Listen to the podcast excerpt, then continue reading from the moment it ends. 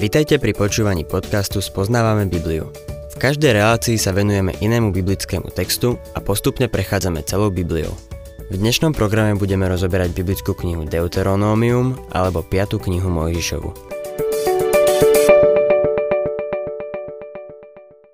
Milí poslucháči, kniha Deuteronomium je veľmi praktická kniha. Dotýka sa života tam, kde ho dnes žijeme. Hoci tieto zákony boli dané Izraelu, nachádzame v nich základné princípy, ktoré by prispeli k šťastiu a blahobytu ľudstva, keby sa začlenili do zákonov moderných krajín. Aj súčasné národy sa venujú otázke vojenskej služby. Riešia podmienky, za akých by človek mal či nemal slúžiť vo zbrojených zložkách. Izrael mal rovnaké problémy. Boh ustanovil niektoré základné pravidlá, ktoré bránili človeku púšťať sa do vojny. Otvorme si 20. kapitolu knihy Deuteronomium a prečítajme si prvý verš.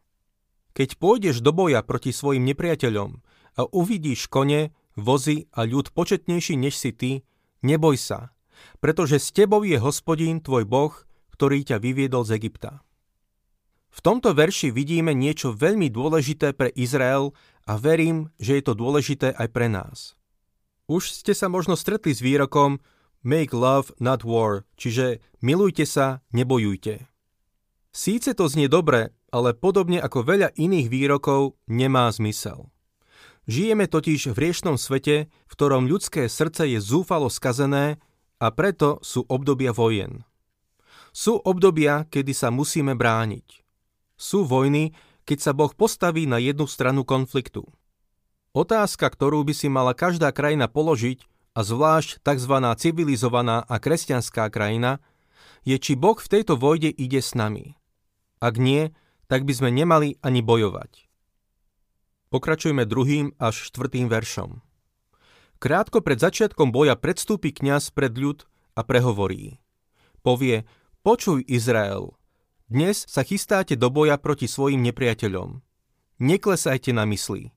Nebojte sa, neľakajte sa a nemajte z nich strach. Veď hospodín váš Boh ide s vami, bude bojovať za vás proti vašim nepriateľom, aby vás zachránil. Vo vojne je dôležité, aby Boh bol na našej strane. Boh im prikázal, aby bojovali proti týmto národom a uistil ich, že bude s nimi. Boh stanovil štyri podmienky alebo okolnosti, za ktorých Izraeliti nemuseli ísť do boja. 5. verš. Potom prehovoria k ľudu predstavený. Je tu niekto, kto si postavil nový dom a ešte ho neposvetil? Nech odíde a vráti sa domov, aby nepadol vo vojne a niekto iný by dom posvetil. Ak si niekto postavil dom a ešte nemal ani príležitosť v ňom bývať, nemusel ísť bojovať. Prečo nie? Pretože svojim srdcom by bol prirodzene v tom novom dome.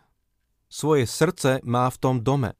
Chcel v tom dome bývať a preto dostane príležitosť, aby v ňom mohol bývať. Šiestý verš. Je tu niekto, kto vysadil vinicu a ešte nezobral prvú úrodu?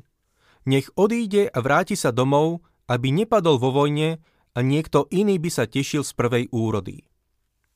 Izraeliti sa venovali poľnohospodárstvu. Boli to rolníci. Tu máme príklad človeka, ktorý si práve otvoril svoju živnosť, práve vysadil vinicu. Ešte nemal príležitosť jesť zo svojej úrody a preto nepôjde do boja. Svoje srdce má vo svojej vinici. Zostane doma, kým nezožnie svoju úrodu, kým sa nepostaví na nohy. V opačnom prípade by mohol padnúť vo vojne a niekto iný by zožal úrodu z jeho práce. Celkom zaujímavé, že? 7. verš. Je tu niekto, kto sa zasnúbil so ženou a ešte si ju nevzal? Nech odíde a vráti sa domov, aby nepadol vo vojne a niekto iný by si ženu vzal. Tu máme muža, ktorý sa zasnúbil a bol odvedený. Ani on však nemá ísť. Je zalúbený do toho dievčaťa, chce si ju vziať za ženu.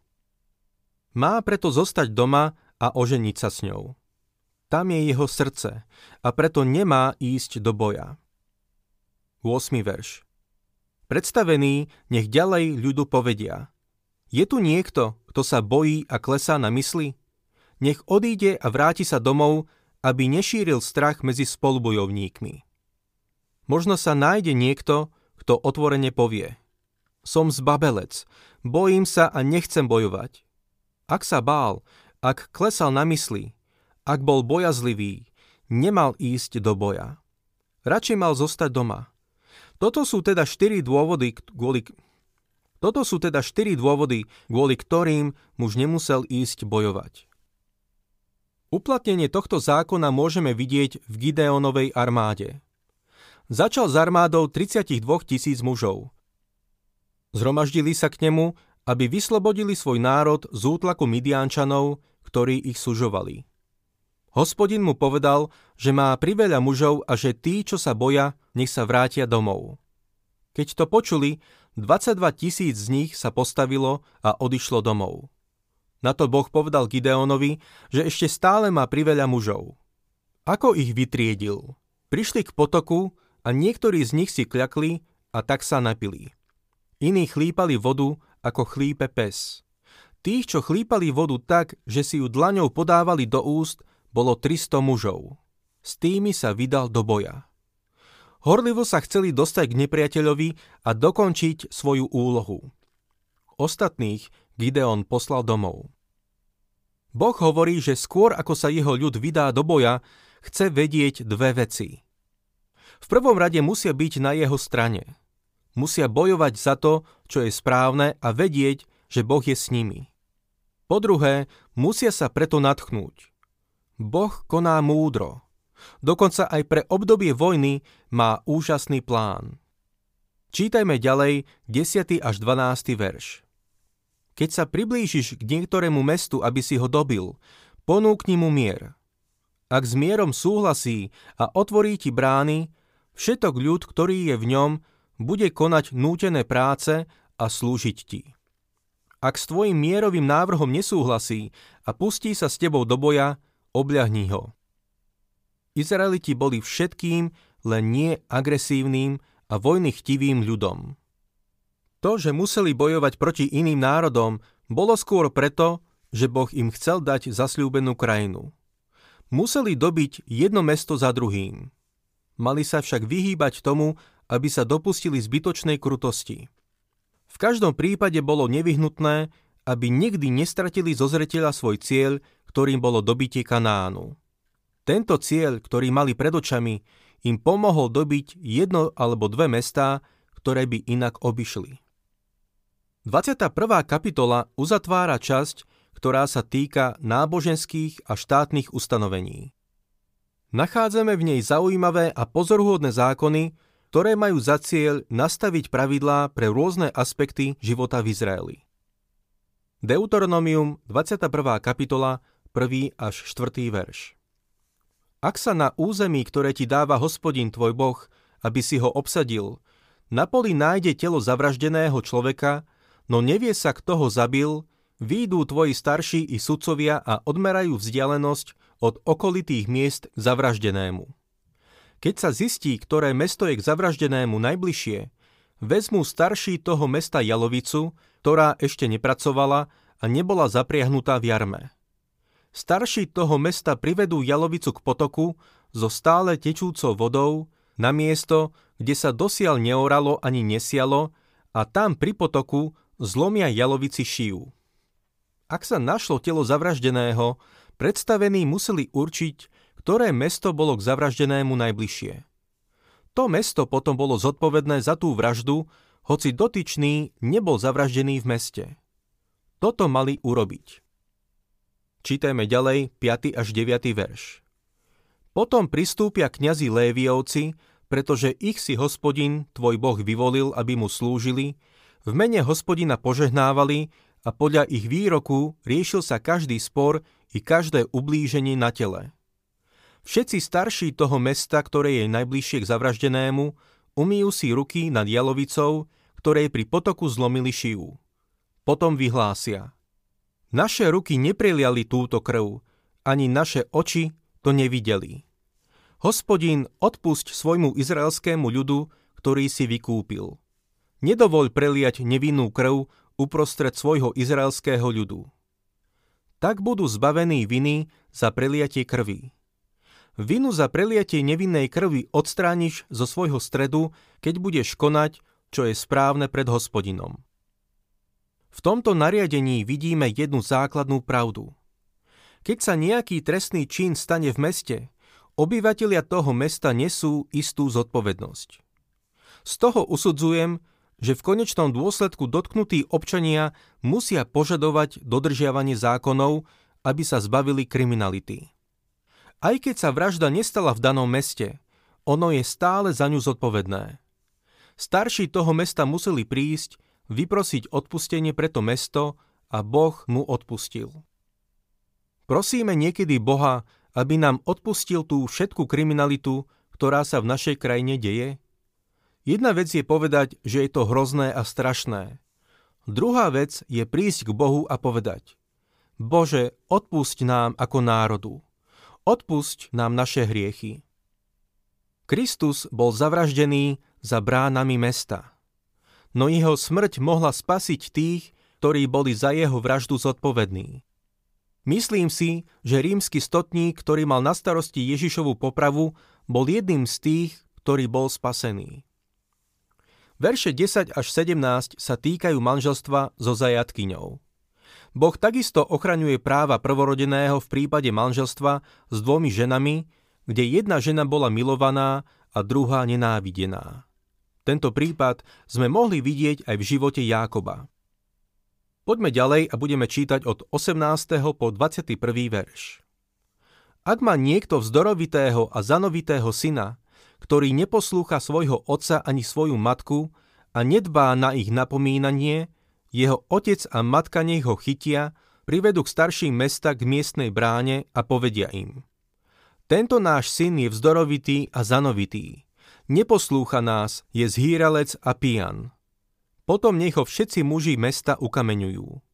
Jeho smrťou odstrániš zlo zo svojho stredu. Nech to počuje celý Izrael a bojí sa. Toto je zákon, ktorý sa týka márnotratného syna. Môžeme si predstaviť, ako pán Ježiš šokoval ľudí, keď im povedal podobenstvo o márnotratnom synovi. Keď sa vrátil domov, poslucháči zaiste očakávali, že bude ukameňovaný. Museli byť prekvapení, keď im pán Ježiš povedal, že ho otec privítal s otvorenou náručou. Určite očakávali, že ten chlapec dostane to, čo si zaslúži. Bol predsa potupou pre svojho otca. Zaslúžil si zomrieť. Ale čo urobil otec? Objal ho a poboskal ho. Povedal, jedzme a radujme sa, lebo tento môj syn bol mŕtvý a ožil. Bol stratený a našiel sa. Milí poslucháči, nie ste radi, že už nežijeme pod zákonom? Keď prídeme k Bohu a vyznáme mu svoje hriechy, on je verný a spravodlivý odpustí nám hriechy a očistí nás od všetkej neprávosti. Namiesto trestu nám udelí milosť. Aký je Boh úžasný a milosrdný voči nám, keď k nemu prídeme. Teraz sa dostávame k zvláštnemu prípadu obeseného na dreve. Deuteronomium 21. kapitola 22. a 23. verš. Keby sa niekto dopustil takého hriechu, za ktorý sa vynáša rozsudok smrti a bol by obesený na drevo, nenecháš jeho mŕtvolu na dreve cez noc, ale musíš ho pochovať ešte v ten deň, lebo obesenec je Bohom prekliatý. Preto si nepoškvrň pôdu, ktorú ti dáva hospodín tvoj Boh, do dedičného vlastníctva. Zločinec, ktorý bol obesený na dreve, nemal zostať na dreve cez noc. To bolo preto, že každý, kto bol obesený na dreve, bol prekliatý. Je zvláštne, že tento zákon sa tu spomína. V Izraeli sa trest smrti vykonával ukameňovaním. Podľa všetkého Izrael nevykonával trest smrti obesením. V skutočnosti to teda znamená, že človek, ktorý bol popravený ukameňovaním, bol následne obesený na drevo. To sa týkalo tých najväčších zločincov, aby bolo zrejmé, že zomrel za hrozný zločin. Malo to slúžiť ako varovanie pre ostatných – ešte skôr, ako nastala noc, mali jeho telo sňať z dreva a pochovať. Ten človek bol totiž prekliatý Bohom.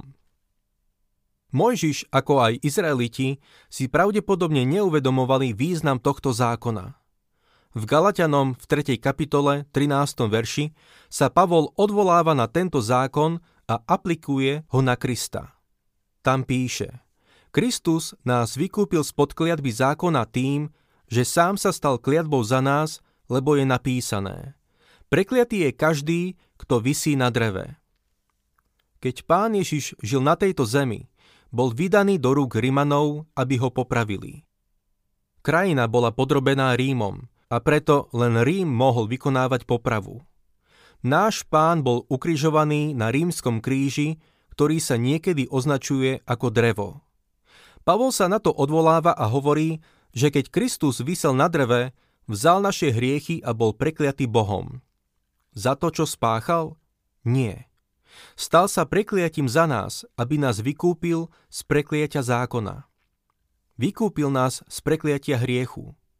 Vykúpil nás z trestu za hriech a zaplatil za naše omilostenie. Prečo? Pretože sa stal prekliatím za nás. Unavujú ma diskusie o tom, či za Ježišovu smrť boli zodpovední Rímania alebo Židia. V skutočnosti sme za jeho smrť zodpovední my. Ty a ja. Kristus sa stal prekliatím za nás. Na kríži zomrel za nás a tak my sme zodpovední za jeho smrť. Ak sa vám páči program Spoznávame Bibliu, budeme radi, ak ho odporúčite svojim známym a dáte like, alebo nás začnete sledovať na facebookovej stránke Spoznávame Bibliu. A ak vás niečo oslovilo alebo zaujalo, napíšte nám cez Facebook alebo na adresu spoznávame.bibliu zavinač gmail.com.